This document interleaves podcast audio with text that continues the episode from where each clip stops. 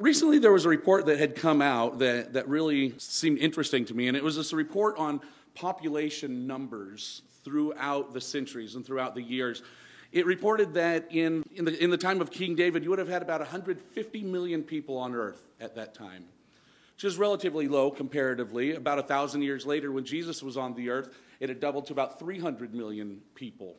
And it took quite a while for the population of the earth to grow and grow and grow until we got to the 1800s when we finally saw a billion people on the face of the earth.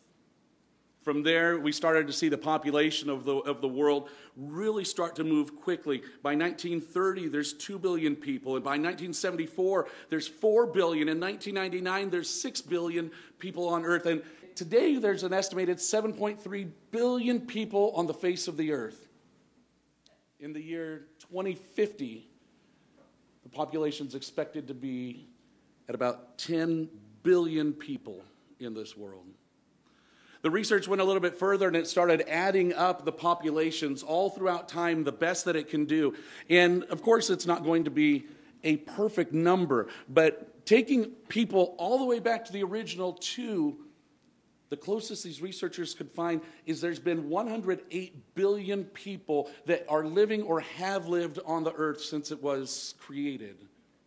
And if you think about that, there's all these people who are different. They're in different parts of the world. There's, there's different colors, there's different cultures, there's, there's different uh, languages, there's different uh, places that they live. But with all this difference, and even in time periods, 108 billion people, there's something that is exactly the same about each one of them.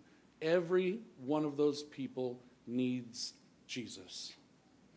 Every one of those people needs Jesus. It's, it's really interesting to me when we look back at the spread of the gospel message, when we start reading through our gospels Matthew, Mark, Luke, and John, and if we add the book of Acts in there, we can see that God clearly has a plan to reach all of the people. There's a plan to reach all of the people today. There has been plans in place. And it's so important that the gospel writers, all four of them, mention it at least once or touch on it in their gospels. If you look at Luke's writing, he mentioned it twice. There's Acts, and we're going to talk about that in just a second. So the New Testament is showing us God's plan to reach these people five times. Who remembers in elementary school when you'd have to write your spelling words five times? Right? You remember writing your cursive letters five times? Maybe your times tables? Uh, for those that don't know cursive letters and times tables, ask somebody with gray over 35 will tell you about those. Um, it's numbers times. number. But we would write them out five times because why? It was important. And we needed to remember it, right? So I really think that God has put this in the scripture for us five times so that we know it's important. I'd ask you to open your Bibles this morning to the first chapter of the book of Acts. We're going to be reading verse number 8 before moving on to Acts 18, and we're going to be in 18 through 28 in a message that I have titled Finding Your Jerusalem. This path in chapter 1, verse 8 is given to the 11 remaining disciples. Jesus had risen from the dead. He was seen by more than 500 people. He had shown the holes in his hands to Thomas, and this is before he ascended back into heaven. I want you to remember that number. Jesus told this plan to 11 men. Acts chapter 1, verse 8, the second half of the verse reads like this It says, But you will be my witnesses in Jerusalem and in all Judea and Samaria and to the ends of the earth. If you find this in the book of Matthew and how Matthew addresses this, there's, there's some more detail, and I think there's some that's very important. You don't have to turn to Matthew. I'll read this to you because we're going to come right back into Acts.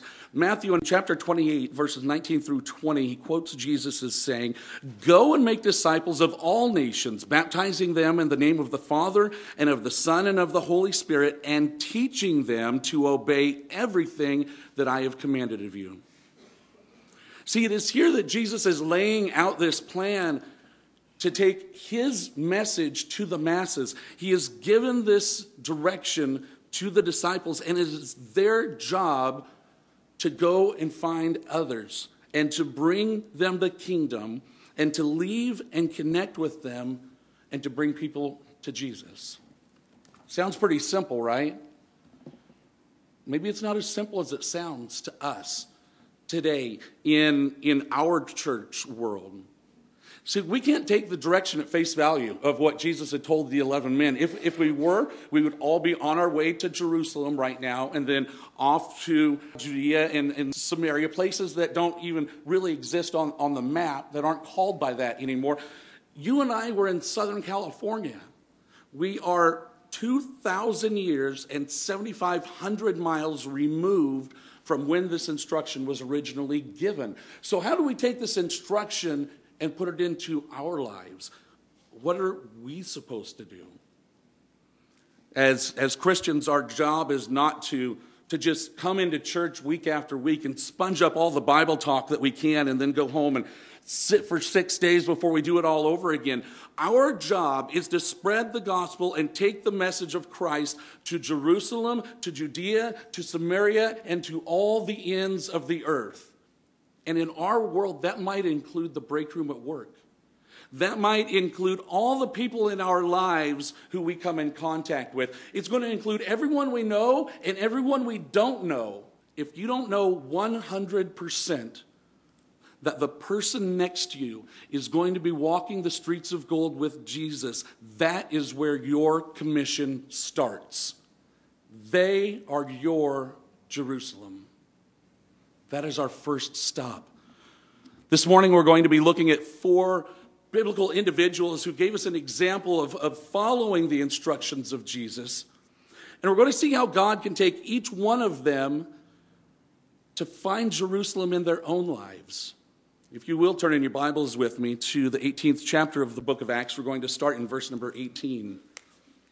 In the book of Acts, Luke writes for us the beginning building blocks of the church as the church is moving into the land of the Gentiles. And at this point in the growth process, the Apostle Paul is on his second missionary journey. And, and he's journeyed from his headquarters in the city of Antioch, and, and he's moved up into uh, Galatia and Asia Minor, and, he, and, he's come down into Macedonia and, and through the cities of Philippi and Berea and Athens, and now he's in the city of Corinth. And it is here in Corinth where Paul is going to start making his turn to head back to his headquarters in Antioch and finish up his second missionary journey. But while he's in Corinth, he, he stumbles across a couple of people here. Aquila and Priscilla, he finds, are God fearing Jews. And the, these, this couple had previously been in Rome, and, and, the city of Rome had kicked them out. They'd kicked all the Jews out of Rome. So Priscilla and Aquila make their way to Corinth, and they had no idea that God was putting them together to meet with Paul at the same time that he was going to be there. This, this husband and wife team had this friendship bond with Paul, and they be, became a common, a common team. They all knew the scriptures, which would have been the Old Testament. They were they were all tent makers, so, so they shared a vocation. They, were, they understood Greek and Roman and Jewish culture. And so now Paul is going to head back to Antioch, his headquarters city, and he's going to take Priscilla and Aquila with them. So they all met in Corinth, but we're getting ready to leave. Read with me starting in verse 18. We're going to read through verse 21. Luke writes Paul stayed on in Corinth for some time, and then he left the brothers and he sailed for Syria, accompanied by Priscilla and Aquila. Before he sailed, he had his hair cut off at Cenchrea because of a vow he had taken. They arrived in Ephesus, where Paul left Priscilla and Aquila. He himself went into the synagogue and reasoned with the Jews. in verse number 20. When they asked him to spend more time with them, he declined. But as he left, he promised, I will come back if it's God's will. And then he set sail from Ephesus. The first stop across the Aegean Sea when these three left Corinth was the port city of Ephesus. They got on the boat in Corinth and it stopped in Ephesus. It's a great city, Ephesus is, that's full of, of philosophy and art and architecture and, and tons of people and, and big buildings. And there's this shrine of to uh, the goddess Artemis, or Diana, as the Romans would call her. And, and we've, we've read about her later on in other chapters. And it was that Artemis shrine that really became a tourist and, tourism business for the city of Ephesus. Worship to Artemis was common among the people who lived in Ephesus, and they worshiped her as a goddess of, of fertility and magic and of astrology. It, it, was, she was a deity that, that really would bring the passion of a woman towards a man. And so it was a very powerful deity to the, to the people of Ephesus. Archaeology has shown us that the people who lived in that city worshiped up to 50 different gods throughout the city of Ephesus. As Paul and Priscilla and Aquila could tell right away, this is an area that is prime, prime for the gospel of Christ. Ephesus was also known as a place of demonic activity where the, the city really needed to hear this gospel of Jesus. So Paul does what Paul does when he comes to a new city. Paul heads to the synagogue. He goes up to the synagogue and he starts to reason with the Jews. And in talking to the Jews about Christ and, and telling them that, that Jesus is the Messiah that they have been looking for. Paul was spreading the good news just like he had done on all of the other stops that he had made. But for some reason, the Bible doesn't tell us. Paul didn't take Aquila and Priscilla with him on the rest of his journey. It seems that, that they had intended to go to Syria with him, but we find out that Paul doesn't take them. And at first glance, we're not quite sure why. But once we read a little bit further, we can see that God really had a plan. Read with me again. We're in Acts chapter 18, starting in verse 24. Meanwhile, a Jew named Apollos, a native of Alexandria, came to Ephesus. He was a learned man with a thorough knowledge of the scripture. He had been instructed in the way of the Lord, and he spoke with great fervor and taught about Jesus accurately, though he knew only the baptism of John. Verse 26 He began to speak boldly in the synagogue. When Priscilla and Aquila heard him, they invited him to their home and explained to him the way of God more adequately. Did you see what just happened? So far in our story, we've met Priscilla and Aquila who were taught even more about Jesus under the Apostle Paul. We have Apollos who was educated probably in some of the, some of the, the largest universities in Alexandria and, and knew of John the Baptist. And we have Paul himself who was taught by Jesus himself. Point number one in your notes this morning as Christians, when we set out to find our Jerusalem, we first need to be ready to learn.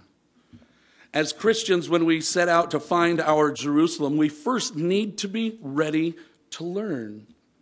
Apollos was a native of Alexandria. You have to put your pinky out like this and kind of like wear a monocle. It's like Alexandria. it's, it's that kind of place, right? So when somebody knows you're from Alexandria, there's this there's this idea that comes with you because Alexandria is it's this huge city that's full of learning. It's full of Greek culture, the Hebrew culture. There's Jewish culture there as well. But the university holds libraries containing containing Latin and Greek and philosophy and, and medicine and mathematics and history. It's the town center of education in this world. And when the Bible says that Apollos was from Alexandria, it's essentially telling us that Apollos is well educated, that he's familiar with the finer things, that, that he's from a city of about a million people, that, that he's from a good stock, he knows a good lifestyle, that Apollos comes from an area where he learns and he knows. And he brought into Ephesus with him this amazing ability to capture the attention of a crowd with words and voice. The Bible tells us that, that he spoke eloquently. So here's this young preacher who comes to Ephesus with this great education, his brilliance in speech, his awe inspiring demeanor, and a great understanding of the Old Testament. Apollos really knew his stuff. But the one unspoken trait about Apollos that we don't find in the Bible, but you can see by just reading over the story, the Bible gives us this trait in different words, showing us that Apollos has humility. Apollos has humbled himself. To humble yourself means that we must learn to step back and to let somebody else take the lead and teach us. There was an orchestra conductor a while back who was once asked, out of all the instruments in your orchestra that you know how to play and teach the members of your orchestra, which one is the most difficult to play? Conductor replied very quickly. He says, The hardest instrument to play is second fiddle. To, to, to, to play a backup role is the, is the most difficult difficult to play because you have to give, you have to humble yourself to somebody else. See, with all of the understanding that Apollos had, he did have to humble himself to learn from total strangers. So imagine Aquila and Priscilla, they, they went to the synagogue and they've just been traveling around with Paul. And they're at the synagogue, and maybe they're hearing some of the Jews talk about the message that Paul was bringing to them before he left. And they started hearing a new guy talking over here, and he's talking about Jesus. They recognize this. They recognize that, that he's talking about, about Jesus, and there's not a lot of other people who really know this story. But there's something missing from the message that Apollos is teaching at the synagogue. See, Apollos didn't tell the Jews that, that Jesus died for their sins. He didn't tell the Jews that there was a sanctifying power in Christ. He didn't tell them about the indwelling of the Holy Spirit. He, it was evident to Priscilla and Aquila that Apollos was missing something in his teaching. And so maybe, maybe it's after service that, that Aquila and Priscilla, maybe they meet up with Apollos in the parking lot and they're just looking around, make sure there's no Jews around, and just say, hey, Apollos, um, we know your story. We know what you're talking about, but there's a little bit more. We've been traveling with the Apostle Paul, and how about you come on over to our tent this afternoon? We'll, we'll barbecue, and we want to tell you the rest of the story. See, Apollos right then could have told Aquila and Priscilla, he could have said, You know, I'm not listening to you. He could have told them, I've learned from the best universities in the world. I, I know the baptism of John the Baptist. I'm not going to listen to a couple of Jews that I just met about one of the most important topics in the world. That's what he could have done. But Apollos humbled himself to learn all that he had studied, all that he had preached. The Bible says that he knew only the baptism of John the Baptist. See, John's baptism was immersion in water. It was, it was focused on repentance of sin the, the baptism of Christ is, it comes with the whole message, the story that includes the point that Jesus died for our sins, that includes the point that he was resurrected, then that belief in Jesus brings eternal life, that includes the point that the Holy Spirit moves into your heart and takes permanent residence. That's the part of the story that Apollos didn't have. Apollos would end up becoming one of the great Bible teachers and teachers of Christ in the early church in that part of the world. But he recognized that there was more that he needed to learn before he could step out and teach. You and me, maybe we've been going to church for years. Maybe we've read our Bible from cover to cover. Maybe we listen to pastors on the radio. But we all still have something that we can learn. There's so many times that you'll hear somebody say, I've, I've read through that, that book of the Bible 10 times, and every time I learn something new. Every time God shows me something new that is in that book that I haven't read. Maybe somebody's here for the first time this morning. Maybe somebody got a, a, a Bible for Christmas and you really, you know, you don't know where to start. We, you start where we all start when we're walking out this great commission. The first step is we're starting with learning.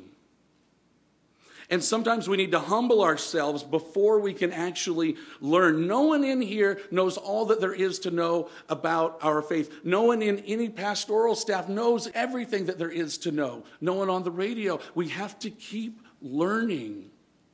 It's nothing that we stop, it continues. We all have our testimony that we could give to people when they ask us about Jesus. So at least we have something that we can talk about. But what happens when people don't ask you about Jesus? Does it mean that we're not going to talk to them? No.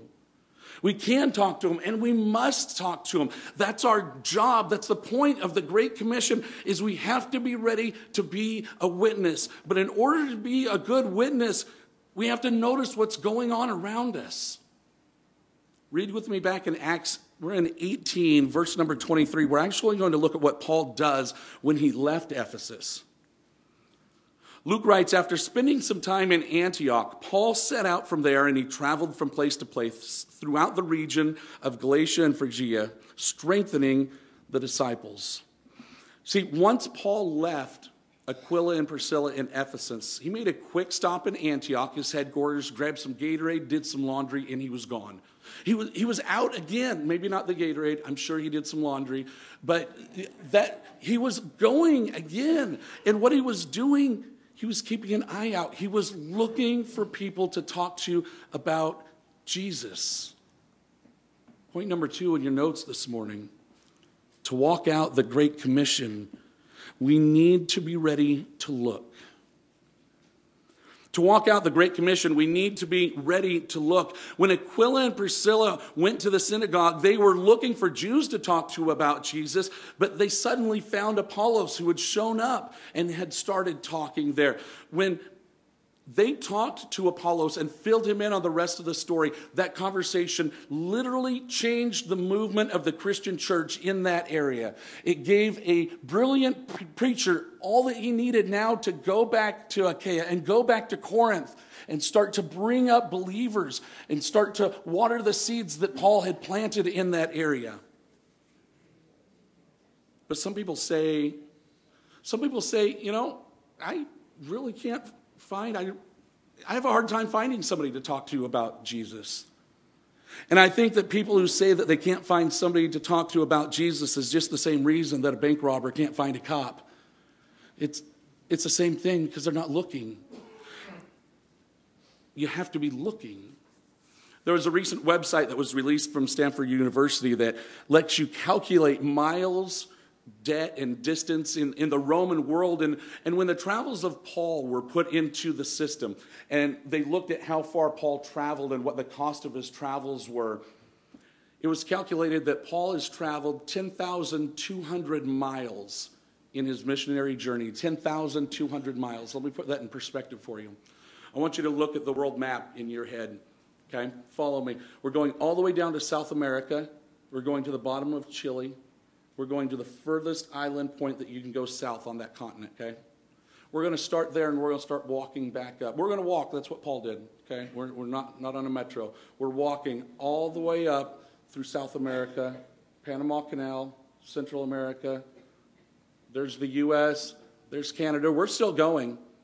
We're going up through this ice. We're going all the way up here to the furthest island that you can get that is covered in ice under Canadian territory. 10,200 miles, the distance that Paul traveled in his missionary journeys. He visited so many different lands. He saw scenes of beauty that, that would have been engulfed in the, in the architecture of where he had been. He saw the wonderful mountain landscapes of Galatia. He had memories from the road on, in Damascus. He could close his eyes and see the beauty of the shores just lapping up against the docks in the, in the dock cities. He ate different customs and local food. There's so many things that Paul saw. And with all of this, when he returned, he started writing. He would sit down and write these epistles that would go to the different churches. But yet, in all the writings of the Apostle Paul, there is not one line that is descriptive of the scenery that Paul walked through. There's not one line that is telling us of the wonders of the architecture that he saw. There's not one line that is describing the customs of the people. There's not one line that lets us see the wonders of the regions through the eyes of Paul. Paul wrote about a third of the New Testament, and he didn't leave us any visuals of what he saw. You know why Paul left that absence of visuals? It's because these things that Paul saw that wasn't what he was looking for. He traveled over 10,000 miles and he was blind to everything else. The only thing that Paul was looking for was the next person to talk to about Jesus. That's what Paul was looking for. I know here I've been focused on Paul, and I don't want to say we need to go and be more like Paul because that's going to leave us all discouraged. But what we can take from Paul's message is that we always need to be looking. Paul was always looking. He wasn't waiting for somebody to walk up to him and say, Hey, um, you, Paul? Hey, um, uh, hey, I'm Mike from accounting, and word is around here, you can tell me about Jesus. See, that's not what Paul was doing. Paul knows he has to go out and find people. Jesus said in the Great Commission from Matthew to go and make disciples of all nations. He never said, stand outside the Circle K with a rack of books waiting for somebody to come up and ask you. He said to go. We cannot wait. The eternity of somebody that we know very well may be waiting on what we have to say. Jesus said to go. We need to be looking for the people that we work with. We need to be looking for the people that we buy our coffee from in the morning. We need to be looking for the people who are in line with us at Ralph's and at Albertsons. Remember what I mentioned at the beginning. If you don't know 100% that that person next to you is walking down the streets of gold, that is your Jerusalem. They are your first stop.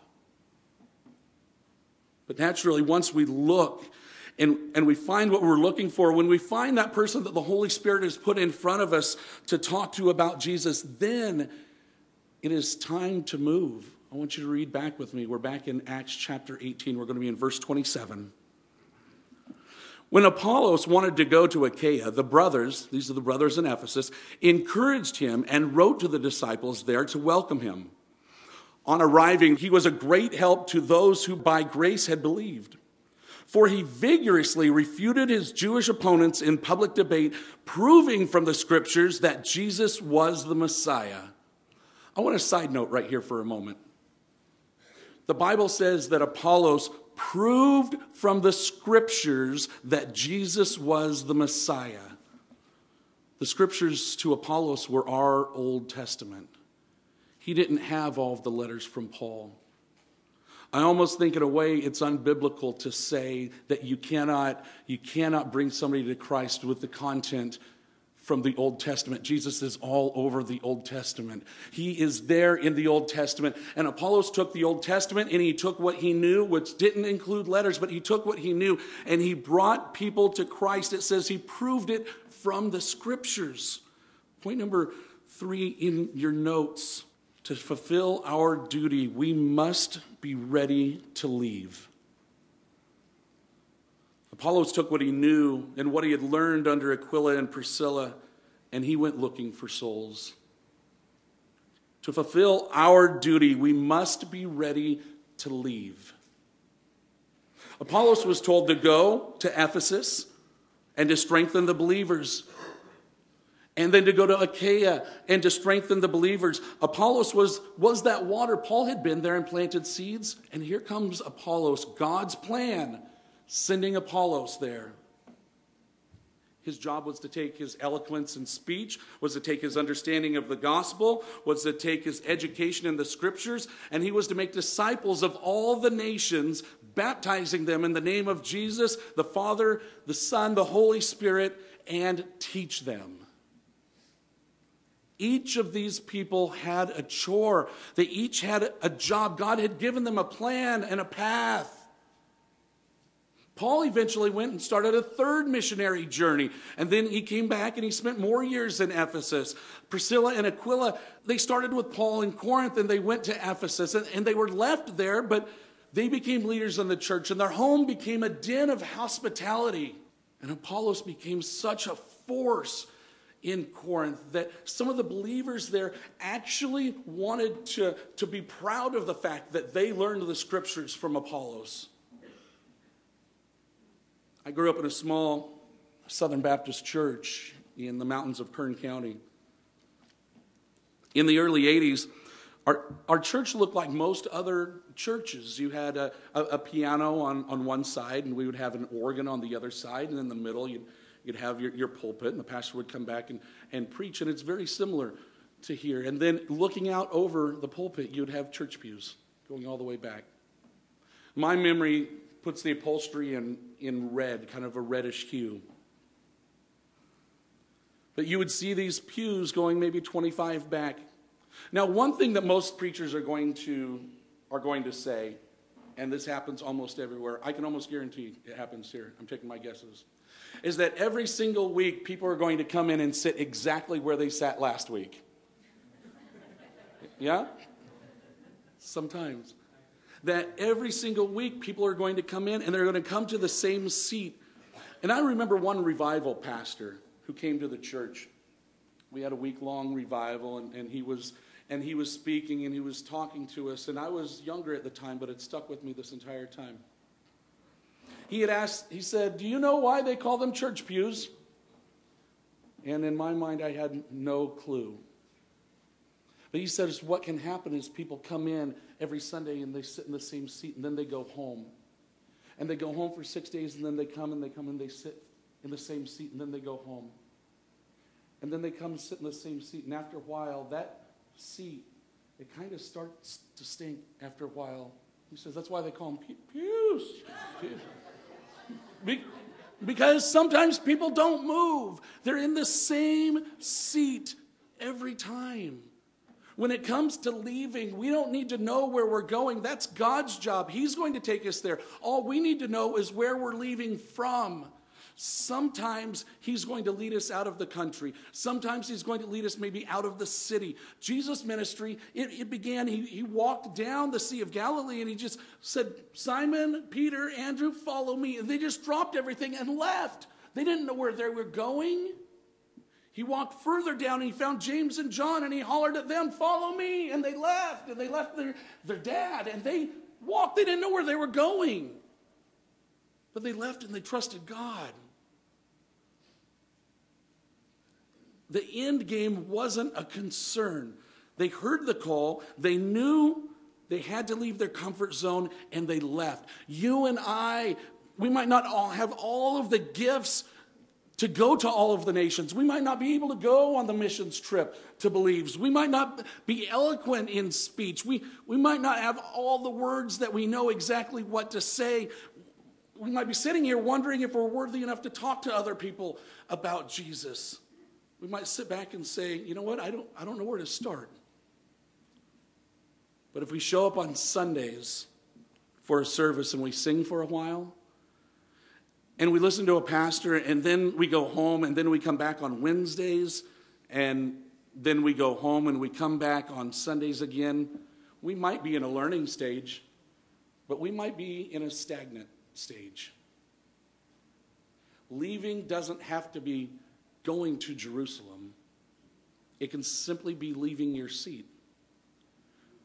Leaving can be leaving your comfort zone. It can be it can be getting involved with a service at the church. If anyone is here today and you're not involved with a service or a ministry at this church, I beg of you, go find one of the pastors, find one of the elders. There is something here that the church needs from you. You can volunteer, you can give your time, and you can move out of that comfort zone. Leaving your seat, leaving your home, leaving your comfort zone, it allows us to be a witness. It allows us to bring an example to other people. We become the people through ministering that through the gifts that God has given us, we become the people that, that He has asked us to be. And when we mature in these gifts and you grow in the Spirit, then you blossom into you blossom into this person who can walk out the Great Commission through service. When we see the process of fulfilling the Great Commission come full circle, it's going to leave you a different person than when you started the process. I'm going to read back in Matthew here, uh, the Great Commission right there. Listen to me again. Therefore, go and make disciples of all nations, baptizing them in the name of the Father and of the Son and of the Holy Spirit, and teaching them to obey everything I have commanded of you. When you teach people about Jesus, you have taken the next and the final step in the plan. Point number four on your notes this morning. Obeying the command of Jesus means we must be ready to lead. When we obey the commands of Jesus, it means we must be ready to lead. You can look and you can learn and you can leave, but that all leads to leading. We are to teach others to obey everything that Jesus has taught us. And in doing so, we need to lead others. You might say, Oh, Pastor, I'm, I'm not the type to lead others. I get nervous talking to people. Like, I'm more passive, I'm more of a follower. Like, I'm not. I'm more submissive. I, don't call me to lead. I'm not the one that's calling you to lead. God is. That's God that's giving us this command. We have to lead others. It is your Lord and Savior Jesus Christ who gave these instructions to 11 men. Can you think one of those 11 men wasn't somewhat like us? Wasn't didn't stand up and say, "Hey, I'm I that's really not me. I don't really talk to people well." We all can take a leadership role. There was a gentleman who worked in an elevator in a hospital in Nashville, Tennessee. For 45 years, all he did was push buttons and he would go up. And he would push buttons and he would go down, taking people up and down the elevator with him. And when people got into his elevator, everyone knew that he was going to tell people about Jesus. For 45 years. He once said, I am just a nobody telling everybody about somebody who can save anybody. When Moses told God that he wasn't comfortable being the voice to the Israelites, God said, God says, You know what? I'm going to give you Aaron. I'll let him speak, but you're the one I want. Moses was not getting out of that call. God wanted him to lead. God wants us to lead. He's given us this call. There's so many ways that you can lead. If all you can do is lead by example, then lead by example. Let other people at work see the character of Christ in you. Let your family know that you're the spiritual leader of your home. Let your kids see you praying. Let them see you reading the Bible. Let your kids know that Jesus is part of your life and you're teaching that to your children. Let them see Christ in you. That's leading in our house, that's leading in our world. If nothing else, be a leader by showing others. Finally, there was a fictional story written a while back about when Jesus returned to heaven after, the, after his death on the cross and after his resurrection from the tomb. And the angels were all gathered in amazement and they were looking at the holes in his hands and they were looking at his, his feet and, and, and they were shuddering at the suffering that he must have gone through.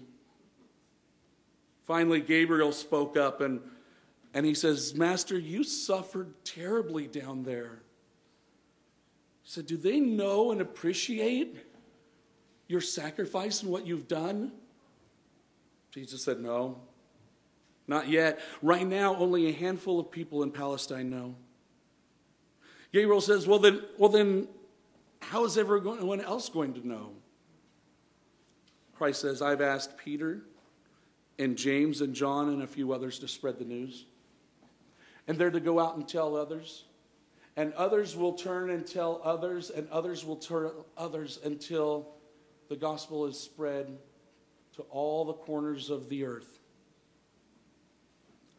Gabriel knew the human heart, the nature of human beings, and he says, Jesus, what is your what's your plan B? Jesus said, I don't have a plan B. There is no alternative strategy. I'm counting on them. 20 centuries later, there still is no alternative strategy. He is counting on us. He is counting on us. It started with 11 men the church at Pentecost, yes, they spread out and they took the gospel out, but Christ told 11 men. And that has not changed. If we've taken this time to learn and open ourselves to start looking and, and being willing to leave our comfort zone and being prepared to lead, we can fulfill this great commission that has been given to us. We were all given this Great Commission, every single one of us. No one here was given the Great Commission by accident. We weren't given it as an option, we weren't given it as a choice. Jesus didn't say, do this if you want to, or do this if you find time, or if you feel comfortable, or go and talk to others about me if the subject comes up. That's not what he said. Jesus said to witness in Jerusalem, to all of Judea and Samaria, and to the ends of the earth. Our first stop, our Jerusalem, might be right here in this room this morning. It might be as soon as we get inside our door at home. It might be at work in the morning. It might be who's helping us in electronics at the Walmart tomorrow. I don't know. I don't know where your Jerusalem is this morning or who God is calling you to witness to, but I do know that God is calling you. He's calling you because He wants you. It's not a mistake. He wants you. This command that was given, this great commission was given to 11 men, passed down through the generations through God's inerrant holy word. And now this command is for us, the exact same direction. The only thing that is changed is the where. The original disciples were to take the message to the original Jerusalem. You and I are to take the message to a different Jerusalem. We call that Jerusalem, Southern California. It's right here. Amen. Our job is to be a witness in our Jerusalem, to learn and to find and to make disciples of all nations, teaching them and leading them to obey everything that Jesus has commanded of us. Let's pray. Lord, thank you for choosing us. Thank you for allowing us to be your witness and allowing us to be your mouthpiece. Lord, we ask for you to, to strengthen us when, when we need your strength because this is a tough world that we live in and it's hard to talk to people about you sometimes, but we know that that's what you have asked us to do. Lord, we ask for your strength. We ask for your confidence because we know that the eternity of somebody else could be dependent upon us. We can't save them, but we can be a conduit for the Holy Spirit to save, and that's our job. We want to accept that, we want to grow in that. Lord, I want to thank you for everyone here this morning. I want to thank you for the hospitality of this church to, to Kelly and myself. And I want to thank you for the worship band and the children who are in the room next door. I ask that you place their hand upon them. You let everyone go home from here tonight with a healthy heart, one that is growing in you, one that is looking forward to you, one that is looking for the next person to talk to about you. We pray all of this in Jesus' name. Amen.